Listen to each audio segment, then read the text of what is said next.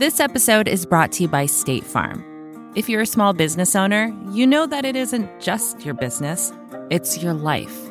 And whatever your business might be, you want someone who understands. That's why you might want to check out State Farm Small Business Insurance. Why?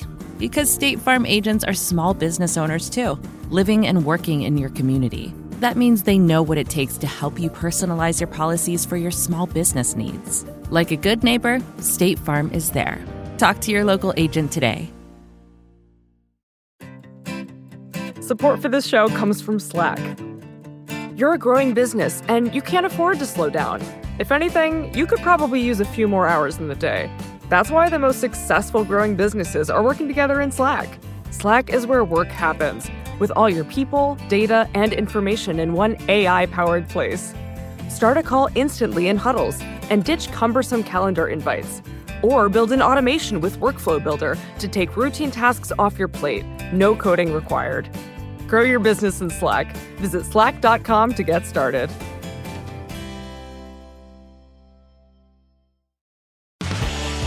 This is Recode Media with Peter Kafka. That is me. And in a minute, you're going to hear my conversation with Scott Frank, who's made a ton of cool stuff over the course of his career. His most recent project is something you have heard of, and you probably have watched it because everyone has watched The Queen's Gambit. It is shockingly successful. Its success has shocked Scott Frank. Uh, Scott's a great person to talk to about the media business because he's very happy to talk about sort of the art that goes into it and also the commerce. We talk about both those things. Uh, before we get there, one quick programming note. You have noticed there has been a lot of media news in the last week. You got mergers, you got acquisitions, uh, you've got Warner Media uh, trying to blow up the movie business by bringing all of its big blockbuster movies to your home, uh, day and date, it's called, uh, via HBO Max. And today, as I'm recording this, uh, just about every state in the in the United States, as well as the FTC, have accused Facebook of being anti competitive. And they would like Facebook to break itself up. They want Facebook to sell off, spin out Instagram and WhatsApp. These are all super relevant media stories. So we'll be addressing all of them in the weeks to come. So just so you think I'm not sleeping through uh, a very busy December, um, I promise to get to all of this. But now, here's my conversation with Scott Frank, which I guarantee you're going to like delighted to have on the show Scott Frank, who's been on the show three times, which is getting to be, might be a record. Thanks for coming back, Scott. You're welcome. I should at least get a muffin basket or something. I will send you a muffin or a basket or both. Um, I've had Scott on a lot because I really like the stuff he makes. He makes great uh, movies and TV shows. He wrote Out of Sight, which was one of my all-time favorites. He wrote Logan. It's a superhero movie for people who don't like superhero movies. He made Godless for Netflix. We talked about that. Um, and now he's the guy that everyone knows as the creator of The Queen's Gambit, which is a ginormous success uh, period. I was going to say on Netflix, but it's such a ginormous success. I don't want to be presumptuous, but is this is this sort of your biggest hit, at least commercially? It might very well be. Yeah, I mean, I think before this maybe Minority Report, but I think this is bigger. I think Netflix has a bigger reach than than any film could ever have. So yeah, probably. So you made Minority Report. That was what mid nineties, two thousand one. Okay, good research, Peter. So that's that is a giant blockbuster film with Tom Cruise when Tom Cruise is still a giant blockbuster actor. But this feels maybe like it's bigger. It's definitely bigger. It's I mean it's bigger in the sense that that it's talked about more. Um, Minority Report had this weird tale because of the technology being so prescient and mm-hmm. all of mm-hmm. that. This is unlike anything I've ever experienced, and and of anything I've ever worked on in all these years. This was the least I, I never would have expected this one. I was just so glad that somebody wanted to make it in the first place. that the fact that it's become the, the response is is so great is is is is wonderful to me and also completely bewildering. I want to ask you about about how you made it and what you were thinking, but uh, just to talk about the scope and size of a Netflix hit. Netflix never used to put out numbers in the last year or so. They started saying on some occasions. We have a really huge show here. We have a huge and there's two kinds of huge netflix shows in my mind. There's one which is lots of other people have watched it. You've never heard of it. That's an adam sandler movie in my case or, or things like that. And then there's something like your show which i'm reading about. People are telling me they like it? And then Netflix says, yes, this is a huge show. Can you tell immediately the day it drops this is working, or how long does it take for it to, to pick up? A couple of days, it got it became number one. It dropped into the top ten on the service and became number one on the service very quickly. And right before it came out, there was a kind of response that I'd never had before just with the people that were seeing it early. It was very strange what was happening, this kind of unanimity in terms of this is this is just what I need right now. Mm-hmm. You know, that was the kind of loudest voice. Right now, this is just what I need. So what do you think that meant? I think that meant that the timing was good in terms of people needed something like this right now. I think what the show feels like, what it's about, a combination of things, what it looks like is sort of an antidote to what everybody's feeling probably. Right. It's, it's right definitely, now. yeah, it's definitely not a now thing, right? It's a period piece about chess, yeah. which also seems like that's a thing that no one ever wants to see, right? It's right. not like not like oh, not another period piece about chess in the '60s. Um, I've seen enough of those. Um, and then so so you can tell, and again, you've had a successful show on Netflix before. Godless did very well, I think. Mm-hmm. Um, but you can tell, you, it, it, feels different to you it right feels away. Very different, and the numbers then, as the number actual numbers came in, I think it was 62 million people in the first 10 days or something. 62 million households, which translates into you know times two probably.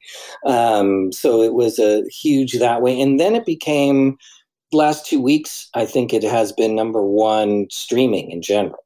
So it's bizarre. And that's the other thing that's really interesting, right? Because Netflix does a binge release, and, and one of the critiques for a long time about Netflix releasing everything at once versus an HBO stretching it out is you can't build an audience and things come and go very quickly. But again, I was looking at an email I sent to you in November saying, I heard people really like this.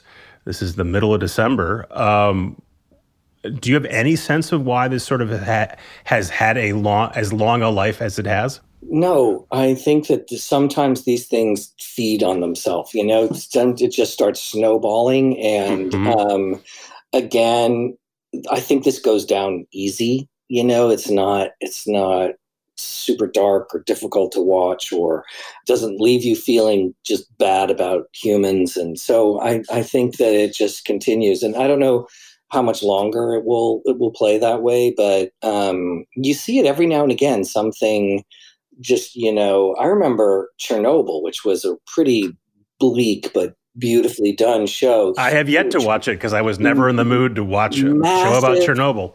Massive hit. You should watch it because it's yeah. really good.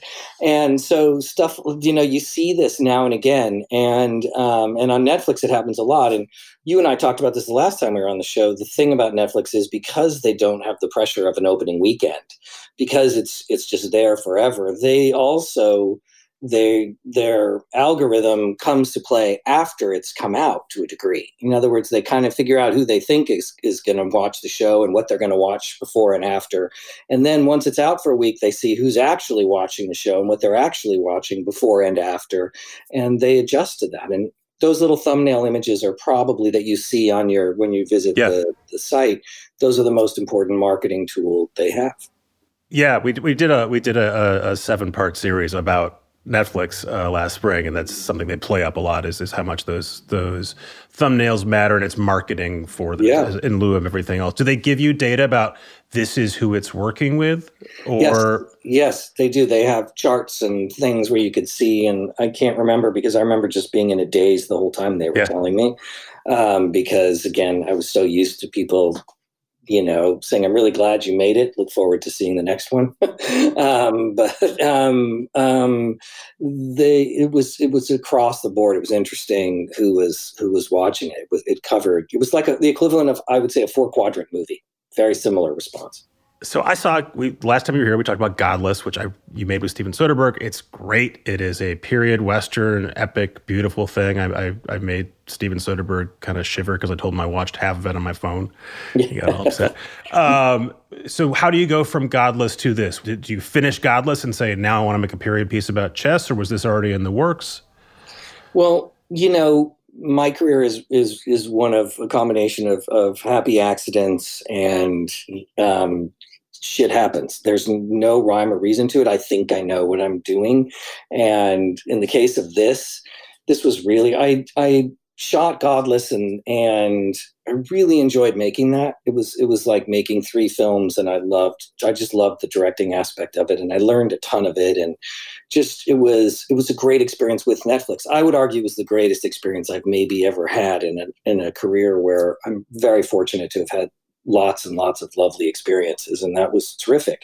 So i pitched a bunch of stuff to netflix thinking they'd want to do this or that things i really thought i would do. I was going to um, adapt my novel into a mini series there were all sorts of things all of which they passed on. And this rather, is after you made godless. They said we like after this. I made godless. So what else so, you got what else you got and they're very for everyone thinks they're not as disciplined as they are but they're really looking for what they would probably call white spaces in their programming. Stuff they don't already have or stuff that you know it just depends or if it's going to be expensive they want to know it's going to work with this audience or that. So anyway um, they passed they passed and apropos of nothing I was talking to Amanda Peet, who's a friend of mine. She's married to David Benioff, and they're old pals. And she she had written a play about a young female tennis prodigy.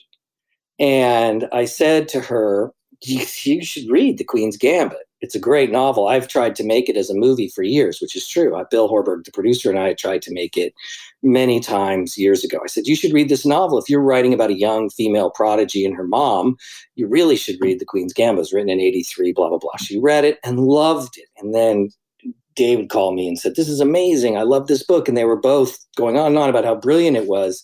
And I thought to myself, Yes, it is brilliant. Wait a minute. I, I called Bill and I said, You know, it occurred to me that maybe the way to do the Queen's Gambit is not as a movie. Maybe that's the problem.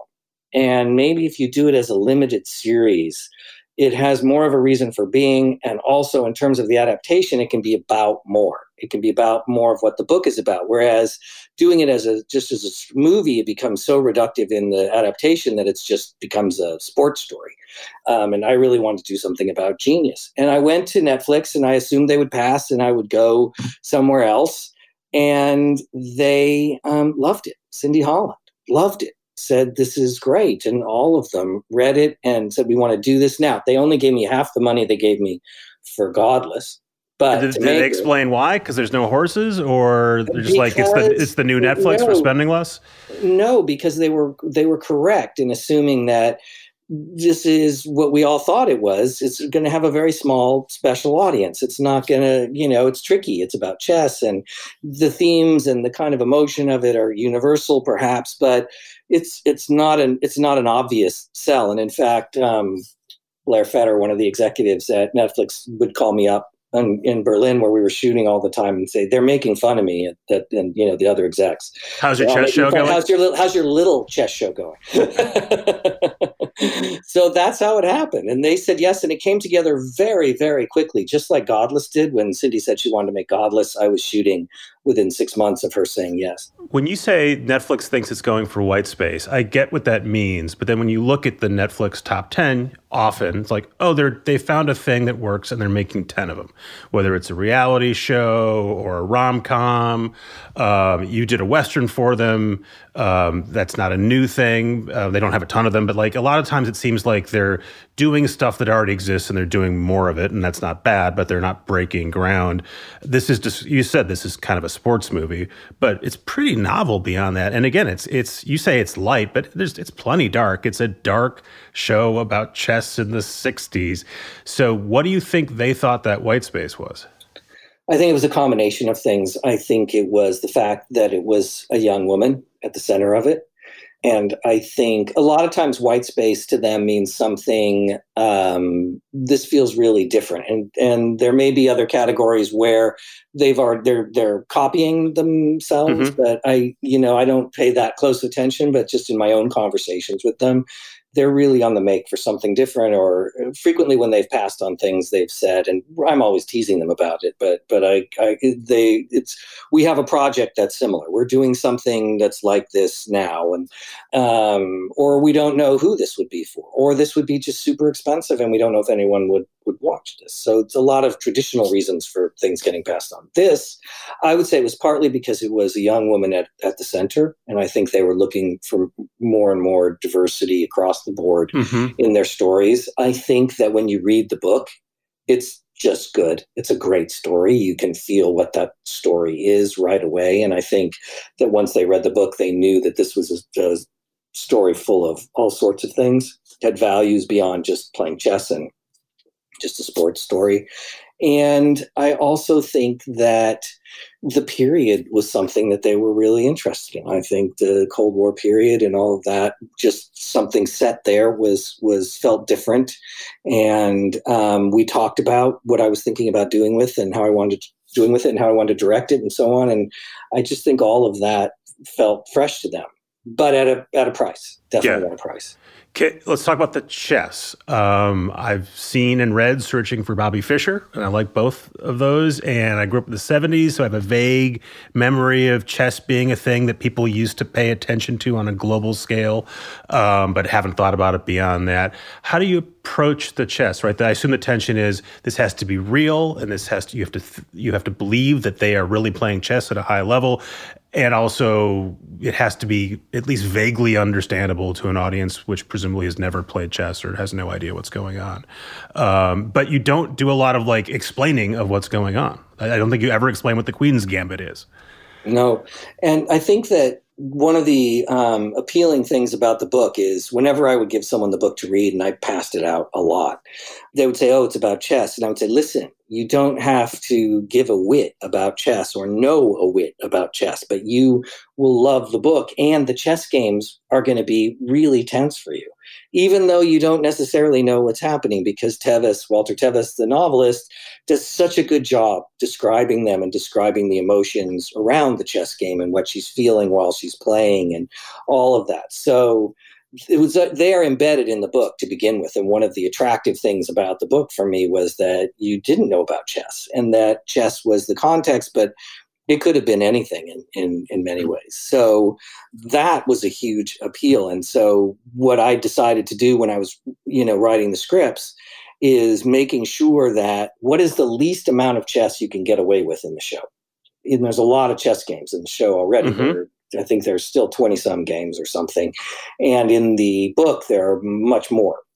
And so you can't have too many because I know that it will, it's hard to show an entire chess match because they're slow and we're not doing speed chess. Bobby Fischer was speed chess. Mm-hmm. And even as is, I have a feeling I'm going to have to accelerate the games, you know, when they're, when they're playing somehow. So how can we get away with the least amount of chess?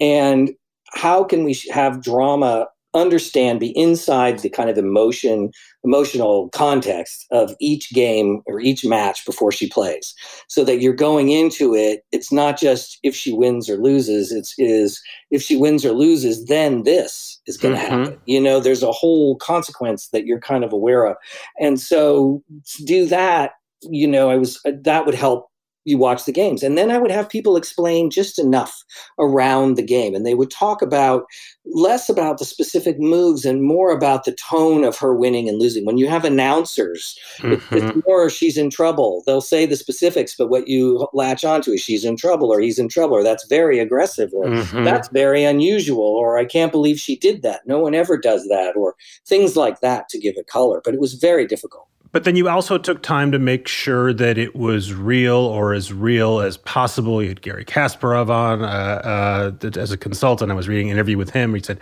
you know, for the final match, I had to like sort through thousands of matches. To, to, this is a real thing. The game they're playing is a real thing, or mo- yes. I've modified it. And you know, I'm assuming there's a few thousand people in the world, maybe it's 10 or 100,000 people who would be able to look at that and identify that. Um, presumably, you know, no one in your target audience would care. So what is the point of having that degree of verisimilitude? Um, and Bruce Pandolfini was also an advisor who, as you know from Bob searching for Bobby Fischer was the real teacher and mm-hmm. searching for Bobby Fischer. He taught um, he taught Josh, and um, he was also Walter Tevis's consultant on the novel when he wrote the novel. And in fact, the title is was Bruce's Bruce's suggestion. Well, my dad was an airline pilot, and he used to hate going to the movies and seeing the pilots wearing their hats in the cockpit or saying shit like "Come in, please." It used to drive him crazy, uh-huh. you know. And no one else cared, you know, when they're watching Airport Seventy Seven, how everybody talked, but my dad did, and it was really important to me. And when I met with Gary. and I met with Bruce, I met with Gary initially to try and get him to play the part of Borgov, the Russian. to see if he would do it, and um, he was too busy lecturing around the world. But he said being Garry Kasparov, yeah. being Garry Kasparov, but he said I'll be I'll be a consultant for you, which was turned out to be even better but they said you have chess we're tired of seeing chessboards on screen where the white square is on the left you know where they just don't take the time to set it up right and chess has never been presented right we know it's impossible because of the limits of time and so on but but if it can be as accurate as possible that would be great and i felt like having a rule to make it accurate made the aesthetic better. It made me made in terms of my direction it focused me in a way and so we had a chess summit where we invited you know the the consultants were there we had the film editor the cinematographer the production designer props folks everybody was there. Script supervisor had to be there to know all the ins and outs where we could go over each match and talk about what would the boards look like what would the pieces look like in the Kentucky tournament? Well, they probably play on pieces of paper. They wouldn't even play on real chessboards. Would the pieces be plastic or would they be marble or would they be wood or would they be what? And so on. And where were the, the where were where were the compromises? Where was Garry Kasparov saying, "Look, this is not authentic. This is not real. They would never do this." And you say, "Yeah, but we're, we're making a movie here." Or we we have a, we have some kind of restraint here, and if we made it literally literal, then no one would ever watch what we're making. There would be in a few places. The compromises would be I tried to speed the games up, so especially in the openings, players were moving quickly through their openings, yeah. quicker than they might be in a in a real match. Um, so, I have a memory of, of, of old timey chess being like people walking away from the table for a day or something and coming back and making. Oh yeah, they adjourn. They will adjourn. They will do, but they'll even just get up and walk around the room while someone is yeah. is making their move. There's all sorts of things that go on, but they're very slow. Games can last hours and hours and hours and do also in tournaments you may have you may play 11 games or something for the championship not just one mm-hmm. there's some where you kind of go the way we did but we just assumed all our tournaments are going to be like this otherwise it's going to be you know so you wanted to hit fast forward a bunch and that was sort of i had to because i think for those who don't know chess but if the spirit of it is true and the moves if you can fast frame any shot on the board and their moves are accurate then then that will be a huge step forward and what they're thinking and kind of the way they speak and all of that i can i can make up for the little things where we take certain liberties um, there are a couple inaccuracies just because of editing where i wanted to use a different shot where a, the board the display board might not exactly match the screen. Um, I think I have one or two of those in the show. But whenever you're you're looking at the board, and even by the way, I thought if we did it right, you wouldn't even have to see the board. You could just see their faces sometimes for the drama. But even when we're shooting it that way, they were really moving the pieces. Did you ever experiment with like, let's try to show chess in a whole new light and we're gonna i don't know we're gonna show you from the bishop's perspective or, or you know wild stuff it's it's it's you do a couple th- she envisions the board on the ceiling and you show that and there's a couple times where you're sort of cutting and there's some music but it's generally pretty much they're playing chess did you ever think let's find a new way of explaining what this is, maybe graphics and I thought for 20 seconds about that, probably uh-huh. in the shower one day, and then realized, boy, that is going to really lead to disaster. It'll become slick. It'll become about mm-hmm. that. Whereas all these other shots, the ceiling stuff, the board canting, and so on, it's all from her point of view it's all a manifestation not we're not trying to get cute in terms of how we shoot the chess. We're we're trying to get inside her head. And so the rules for ourselves in shooting the chess chess matches where each chess match had its own personality. What and what is happening in the story and what is the tone of this match? Where are we? And then we figured out how to shoot it based on that. So this uh, this is seven episodes limited series. Godless i think was also seven Yep. Yep. So you've done this before. How does making a seven episode show sort of change the way you structure something as opposed to a movie, as opposed to a show that was going to come out weekly over 10 or 12 weeks? Two, two different um, questions. One is one is one is the seven one is a seven episode limited series question period, and one is when you know it's going to be binge dropped or dropped at once, and I might consume it all in three days on my phone and at home. Um, does that change any of the way you you create it? Um, because I don't really know what I'm doing, I shoot everything the same way with the same philosophy. And I just shot Godless and Queen's Gambit like I was shooting a, a seven hour movie.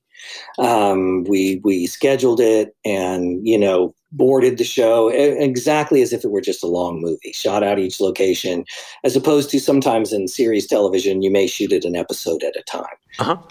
But what about in terms of the right, like the the the end of the first episode? And I'm assuming anyone who's listened to the, has watched the show is who's listening to this has watched the show, right? You you do that crazy climax up to the overdose, um, and there's no way you're finishing that episode and not going immediately into two, which I guess I'm sure is your intent. But if you if this wasn't something where you were going to binge it and you're going to make, make me wait a week to watch the next next episode, would that change, or it's still that's just how you end a good chapter? Period? And by the way, it didn't end that way originally in the script. The script carried on for another ten pages, which I shot. And I thought it would be better to end, begin with Anya and end with Anya. So the original first episode ended with her waking up older. And there was a whole other sequence on the ceiling that took her from being 12 years old to being her age and you know being the older actress mm-hmm. and i thought that is going to be the thing that's going to keep you because now we've got her and the producer bill bill Horberg kept saying to me you know every time he'd see her steal the pills he would say boy, that feels like the end, doesn't it? I would go, no, no, there's 10, 12, 15 more minutes that we have to do because she got in trouble and she's punished and there's all this other stuff. I was, I was waiting. I'm like, well, she's obviously the next scene is going to be her getting her stomach pumped or waking up in the hospital oh, and you barely lived. She woke up, she woke up and she, you know, and she was scolded and forced to set up chairs and do all kinds of things, all of which we cut and didn't need and all of which I loved. And um, so it's trial and error, you know, just like it is with a movie. I rebalanced the whole show. Also, as with Godless, this was six scripts that I turned into seven episodes. So I, whatever I was thinking, I was thinking wrong both times. And on Godless, I thought, okay, I, I screwed up. It's it took too long. It had to be seven episodes. It probably even could have been eight episodes. I'm going to get it right on the Queen's Gambit. I'm going to nail it. These scripts are going to be shorter, and it's going to be six episodes. And wouldn't you know it, in the cutting room, I could feel the balance was off, and it's just it's less how I approach it than how I deal with what the story I've told. I still tell the story and I break it up the best I can in screenplay form. And the you know I end each episode where I think it's a it's a good spot. But at the same time, until I actually see it, I don't know. Does Netflix know. have an opinion about we'd like things to be longer versus shorter or more episodes as opposed to less because this or no, that? They they would just like to make sure that in the first episode you understand that that's a lot of people might turn it off and so be mindful of the fact but they never insist on anything. They tell you what they've learned. They give you their opinion just and just just their own creative opinion and they're very smart. We think this is too slow. We don't think you need this or we'd love to have more of this but do what you want. Do what you want. And um, they're that way through the whole the whole process. And so uh, they there's no real rules. What they've they told me on godless nobody watches the um, title sequence. And I said, I have to have a title sequence. So I did it. And on this, I remembered no one watched the title sequence. So I didn't have one until the end. it's the very last episode. At the end of the last episode, oh, there's a title fun. sequence. That's funny. Yeah, that's that's they, where I saw it too. And they play it. They play it all out at the end. They won't jump to the next show. So I said, okay, then they'll probably watch that. So so things like that. That's really those are the conversations. Going to take a quick break. Right back with Scott Frank. This episode is brought to you by State Farm. You've heard it before. Like a good neighbor, State Farm is there. But it's more than just a tagline, because State Farm agents are small business owners themselves who live and work in your community. And if you're in the market for small business insurance, who better to work with than an agent who understands what it takes? State Farm agents can help you create a personalized insurance plan that fits your small business needs and budget. Talk to your local State Farm agent today about small business insurance. Like a good neighbor, State Farm is there.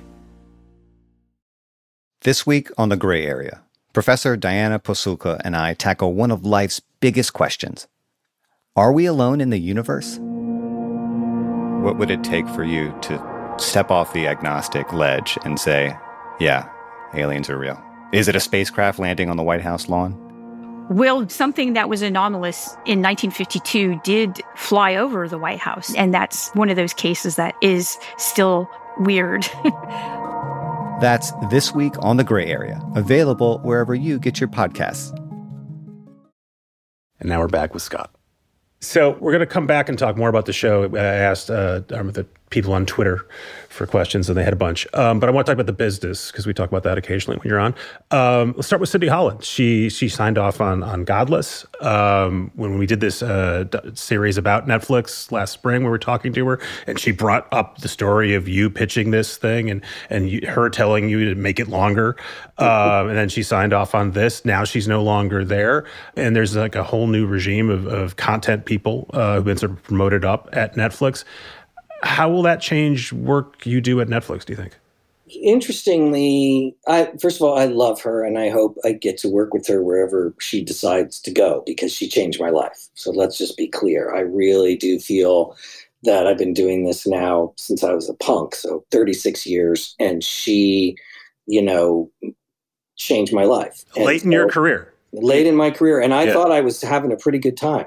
I really was not complaining. And she just made me see things in a whole different way. That being said, and I and I will love to work with her wherever she goes. The folks that worked with her, Peter Friedlander and Blair Federer and Laura Delahaye, all of them are still there, and I'm still working with them and enjoy working with them, and I'm sure we'll continue to work with them on something. And so my and the the post production folks the production folks, the the nuts and bolts side, they're all the same too, and they're all lovely and were huge help to me. So it hasn't changed for me. I suppose if there is a, a if the the mandate, the company mandate changes, that might affect me, but I I haven't seen any of that. Because there's a general sense that like they're less interested in quirky stuff and they're less interested in sort of take a flyer on this project and they're trying to make bigger and bigger shows for a bigger audience. I think people, people, are always guessing based on what they see mm-hmm. in the mm-hmm. moment. People take snapshots of the company, but they're doing so much and they're so international. They're doing so much around the world, all different kinds of things, and they're doing homegrown projects too now, which are also going to affect what they make. And so I don't know that I could. I, for me personally, I could say that they are they're not doing this or they're not doing that. And in my experience, they did two things no one else was doing. They were the De Medici family, both with Godless. No one wanted to make a Western when I brought that to them. No one was making Westerns, and now they're making a lot of them. And certainly the Queen's Gambit is, is by no means a sure thing at all. So, from my own experience, is that they will take a flyer. It just depends on the economics and, and certain things, depends on who's doing it, what it is. I think they have a host of stuff that goes into their decision making matrix that way. So when you and I first talked, you were still in the movie business. Uh, yes. I think Logan remember, was about to come Remember the movie yeah. business? Yeah. yeah. But you were, you were quite clear. Like, look, the, the, the movies that I'm interested in seeing and making are going away. They're in theatrical distribution. So now it's the Amazons and Apples and Netflix that are either making those movies or making versions of those movies. I watched Godless on my nice TV in my basement, and I also watched it on my iPhone in various rooms. Um, do you want to make stuff that runs in theaters at some point again? Do you want to make a movie that runs in a movie theater? I want to make movies again. I, am going to make a movie again. Um, I definitely love movies. I'm becoming more and more agnostic as to how people watch them because I can't control it. And I used to get really upset. I would be on the subway here in New York and somebody would be watching Marco Polo, you know, which mm-hmm. is this gorgeous show on their Samsung Galaxy or whatever. And it used to drive me nuts. I wanted to go be that guy, you know. Yeah. Hey, put that down. hey, what are you doing? Do you have no idea what you're missing? But um, now I feel like that's a fool's errand. I feel like as romantic as I am about movie theaters, the experience is is not so much what it was when I loved it. When I do sit in a theater and watch something on the big screen, even when we were mixing um, Queen's Gambit and Gala, we're on the mix stage, sound mix stage, giant screen. I thought, wow, this is so beautiful. It doesn't change the way I shoot. I'm still going to shoot everything the same way I've always shot. Um, but if people see it on TV, I just want people to see it. Mm-hmm. I just want people to see it, and and I will make movies. I will make stories that are two hours um, for sure. But I can't. I don't know what's going to happen, and I don't know even what the movie going experience is. For me, the movie going experience got worse and worse.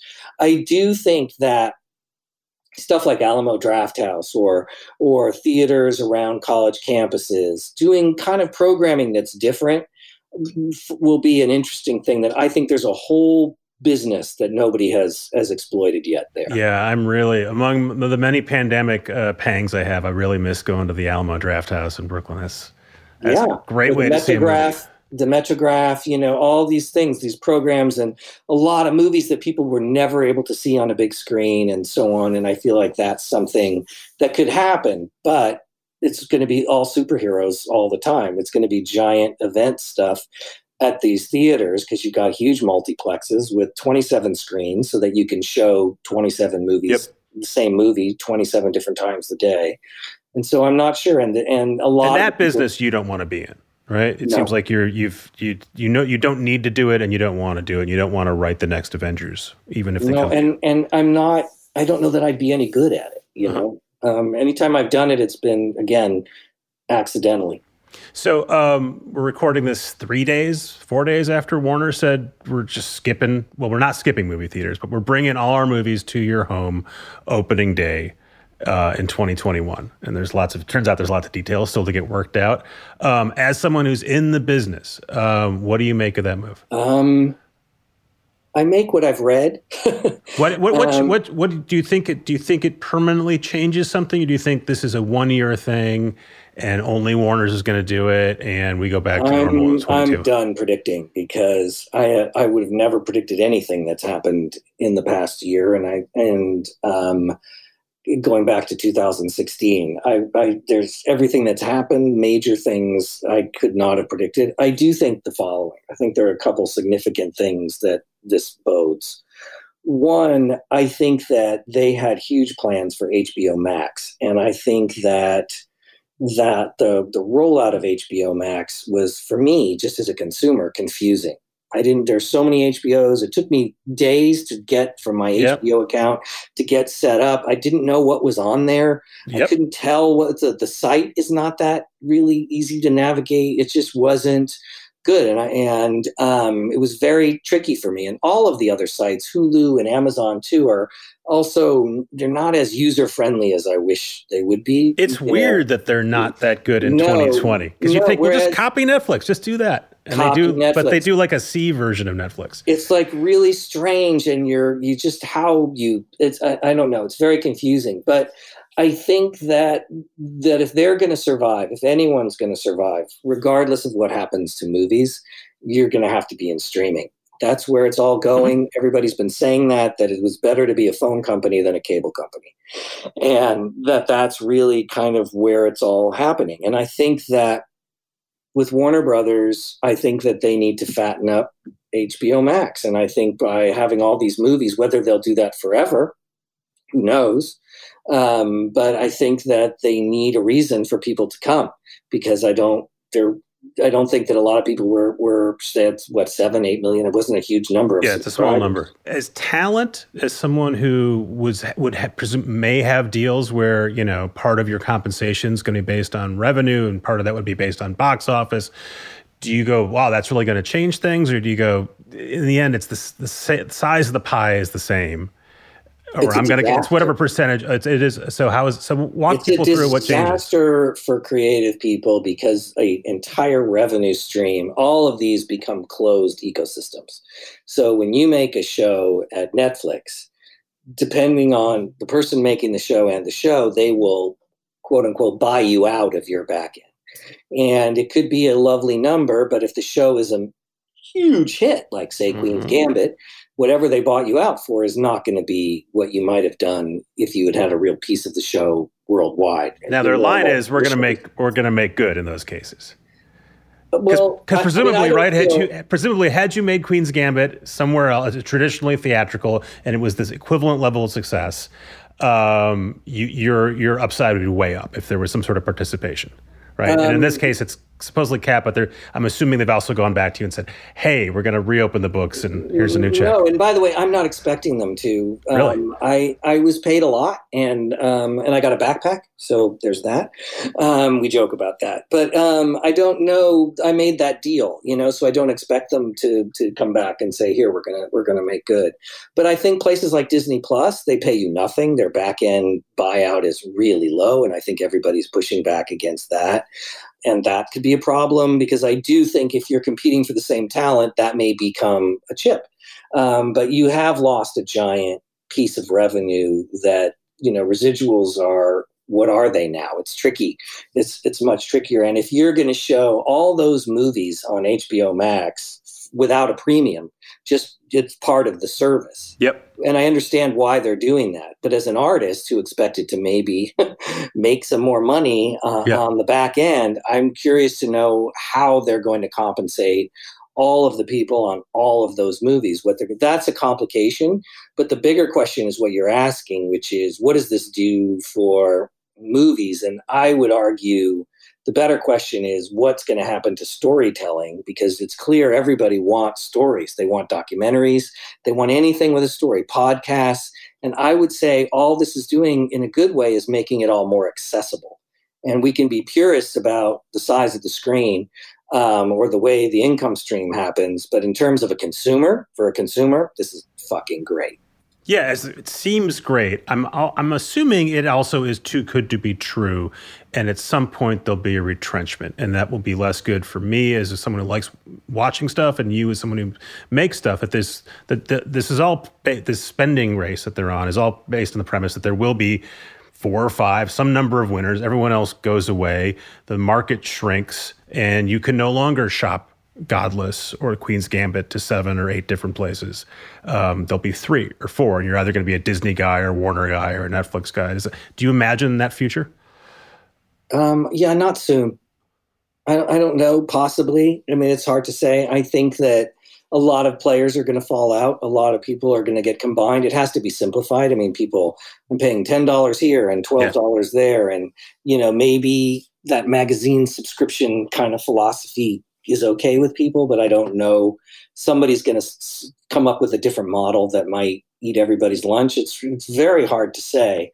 Um, I just think, again, what what there there's too many stories, but there's at the same time there's a hunger for people. That people want stories. So uh, uh, people who listen to this podcast uh, are, are, the kind of people who are fascinated with Quibi, and I'm not going to belabor it. Um, but part of the pitch of Quibi was we're going to allow filmmakers to make a new kind of thing. Um, it's not just that it'll turn when you turn your cameras, that we're going to do things with POV and this show is only available at night. And, and we're really going to sort of max out what the tech can do. Does that appeal to you as someone likes to experiment with stuff? Or do you want to sort of give me a camera and I don't care where it goes and leave me out of it? As a rule, the latter. As a rule, I just want to be able to tell my stories. Um, what I liked about Quibi, which I think they they sort of were the right train but the wrong track. I don't know that they made any mistake. I think it was who they got. They couldn't get great stories. They didn't get, and the stories all felt repurposed. Mm-hmm. You know, they felt like here's a regular movie just chopped up into bites. Here's a CBS show we're going to show you over the course CBS of 12 weeks. Or whatever. It wasn't, it didn't have that one show that got everybody there to, to begin with. And there's these phenomenons all over the world shows that were kind of created sort of underground that became sort of mini quibbies. There's that um, the teenage show in Denmark. I forget the name of it now. Skam. Where, yes, exactly. Facebook and, one, yeah. Yeah, and it was huge, and and you, when you would watch, and it becomes, but people are into the melodrama. They're watching a story, Yep. And um, and it was organic. It wasn't. They didn't say we're going to create this kind of show on this format. Here's the mechanics, and then we're going to build stories for it. The story dictated what it was. And I think everything is changing right now. And I think there's this democratizing of being able to make shit now. You can shoot on your iPhone, you can cut on your laptop, you can, you, anybody can do it. It's and it doesn't mean anybody is good at it, but it also just it's going to influence. There's going to be this kind of influence, and yeah, I think John Landgraf is right when he says there's too many stories. There's just a glut, six hundred or whatever. Yeah, but, I don't. I don't think there's too many. Uh, I, I, love. I, I love the fact that I can discover a show that was on five years ago I never heard of, and, and yeah, but you, you, could probably still do that if there were three hundred. And to your Fair. earlier point, you know, not all of these things can survive. So at a certain point, you you become overwhelmed, and people are just going to watch Friends. I mean, how often are you sitting there saying, "What do I want to watch? What do I want to watch?" Spending an hour, and you end up just watching The Office or some fucking thing. yeah, although I watch The Office or Friends or whatever because I actually want like comfort food. I know what this is. It's half an hour. I can stop it midway through. It's fine. Um, let's let's let's throw some Twitter questions. By the way, I, did you did you get off Twitter? I know you you were on it I for a minute. Yeah, I was on it when I wrote my book for about an hour, and I just it wasn't for me. I was very I'm allergic to the whole social. Media. I went looking for you today, and I found another Scott Frank, and he actually makes a great wine that I like a lot. So it all oh, worked out well. Yeah, there you go. Owen Ty, I think it's called. It's air guitar. It's great. Look him up. Um, questions from Twitter. I already asked you the one about the binge release model. Uh, so people have questions slash critiques about the end of the show, which I'm sure Ooh. you've heard of at this point. Uh, why did the finale have a wildly different tone than the rest of the series? It went from a dark tale about substance abuse to a feel-good Disney movie. Has, has anyone landed that one on you before? No, no one's asked oh, you that question directly. I don't even agree with that. That's um, fair enough. Um, I agree that that it was very emotional in the end, but it wasn't sentimental. I yeah. think that it was all payoffs to setups early on to Benny telling her you can't play alone. You know, it was her the whole time trying to work without, you know, taking pills and do things like that. And we'd seen her lose a lot the mm-hmm. whole time, you know, and we'd seen her be defeated. And I think I'm not sure. I I like the ending. I don't think I disagree with the premise of the question. Yeah. So if the first episode is this is a grim orphanage, drug abuse, overdose, you don't feel compelled to have episode seven match episode one in terms of tone. You, There's you want plenty payoff. Of dark, plenty of dark things in the last episode. Yeah. that happened. It's there, but it also, I think, at that point, just in terms of the rhythm of the show it was time to start delivering other values you know it was time to start being and i felt it was all organic to to what was coming ahead um, another critique, and then we'll be done with pointed questions. Uh, the, I love him. I'm interested in hearing him respond to some of the critiques of Jolene, this is the black character, and why yeah, she was thrown back into the plot as savior at the end. And you, I, I saw her come on, and you you reference it in the episode. But you, you, you um, enough of my words, your words. How, how, how should we think about Jolene? And, and, and since you have presumably heard this critique before, uh, is there something that you would have redone now? Yeah. Uh, answering the last question first, no, I wouldn't do anything different.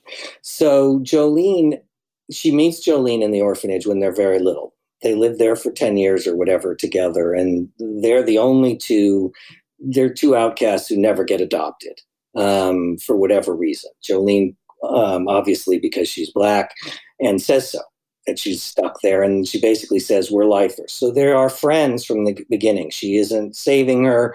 She actually teaches her how to take the pills. In the book, she molests her. But I cut that out of the of the show. Um, but they become good friends and family, and then they don't see each other for a while. And Beth goes on with her life. And um, at a certain point, she is at rock bottom. And it isn't that Jolene shows up because Beth needs her. Jolene shows up to tell her that the janitor died, the one person in her life yeah. who, who was magic, you know. And if that had been Morgan Freeman, then I would have said, okay, you've got a really good argument here, um, if Mr. Shaibel. But um, she shows up and she sees that it's disaster here and basically she's she's just there as a, as any other friend would be regardless of what but you were but you were hyper aware of the magical negro trope oh, right because yes, you reference it in the story. Yes i was. And so i really and the more i wrote and i got a note from netflix saying are you worried about this and I and I so I wrote this whole scene, which is where it's an insult for Jolene because she's and and Moses and I, the actor and I, talked about this a lot because they grew up, they're family, they're related to one another. She's there because she's supposed to be there, and the story is about this girl who's isolated herself this girl who has deliberately isolated herself because nothing ever lasts, no one ever delivers, and so on and so forth, beginning with with her mother. So when Jolene comes back, she's there not because she's magically showed up. She's there because she'd come there for another reason. She stays, and in the book, she like gets her in shape. They go to the gym, they go jogging. None of that happens. She's she's she gives her money. She loans her money. And the other thing I changed was to fight against it was she's successful in her own right. She, this one person you never thought would ever leave, um, has become. She earns money. She's going to be a lawyer. She's she has the money to give to loan her for this, and so I thought that was sort of interesting to me. I never thought of her as being magical or a savior or anything, but I thought we, with our own kind of you know, our own way of thinking might think that, and so that's why I wrote that. So you wrote that, and you said she's basically like, "I'm not your magical Negro," which is something very close you, to that. I'm not your magical Negro. um, because the other way to deal with it, or one another way to deal with it, was to just say, you know what, it's 2019, it's 2020 it's too difficult. It, it's only downside for me. I'm just going to write around this. We're not going to have that plot point, or she's no longer going to be black, or whatever it is, just so I don't have to deal with this. And someone at Netflix presumably thought the same way. So you, you had to spend some time thinking about, it. and you, like you said, you talked to the actress about it. You still felt I want to go through with it. I liked that character. I liked the character of Jolene. I just thinking about this woman who who started off an orphan, had nothing, no one thought anything of, has become this very successful woman, and this other woman who no one thought anything of and had become successful completely sabotaged it. And Jolene's most important line to her is You've been so good at what you do for so long, you don't know what it's like for the rest of us. That is the big line from Jolene. And but Jolene has shown up and now become this very successful woman and she she decides to help her. And i feel like i don't i don't see why that it has to be magical. And i understand why people do but i liked that story arc. I just liked it. I when you when you roll that out and you get that feedback which you kind of expected you were going to get does do you go man i wish people did uh, you know why am i why, why would, you guys don't get it or maybe i should have tweaked it in some way you're like nope this is it I made it if you don't like it, you like it. Or if you have a critique, that's fine. Um, the other way I would have gotten just as she had, to, I wanted her to turn down the women, the Christian Crusade mm-hmm. women. And the Benny could have helped her loan her money, I would have gotten shit for that. Mm-hmm. If Townes had helped her, I would have gotten shit for that. If the State Department gave her money, I think that's just easy, isn't it? And so I feel like their relationship and their friendship was really interesting to me. And she was sort of left behind in the story. And I liked very much in the book when she came back. And in the book, Beth called her up and says, Will you come help me? I need your help. And then she gets her clean. And then while she's there, Mr. Shaibel dies. And she really is this sort of magical figure who who helps her, who saves her and I even had, I even cut out, there's a line when she gets in the car after she sees Mr. Shaibel's basement and she's finally broken down and she's crying in the car yeah. with Jolene. And I had her say, Help me, help me. And we shot it and I cut it because I thought, you know, again, I just, it doesn't, for me, this is their friendship. This is their relationship. They've been sisters since they were very early she on. doesn't need to say that she doesn't need to say that. She shows up at the house and she sees all this. You know, what's going on? And you don't even know she's there and they're playing squash after the funeral, but you don't know is she there? What's she do? You know, is she living there? Are mm-hmm. they getting together in Lexington? What's going on? You know, and she just says, you know, and, and Jolene says, you shouldn't have bought all those dresses. Maybe if you hadn't have brought all those fucking clothes, you could go to Russia. But the dresses are so great. Yeah. Here, I'll, I'll, leave you to that. There's several uh, questions about aesthetics. Yeah. I'll yes. just do the boil down one. Please ask about aesthetics. Chilly, bookish chess, sumptuous mid-century style, inspiration, question mark. Um, was it always sort of built in like this is this show is going to look this way. She's going to have amazing she's going to she's going to start off wearing rags that get literally burnt and she's going to get more and more fabulous and we're going to lingering shots of grand hotel lobbies and that's going to be a really important part of the show or did that sort of build up as you were making it? No that was always there from the get-go in the script. She was always obsessed with fashion.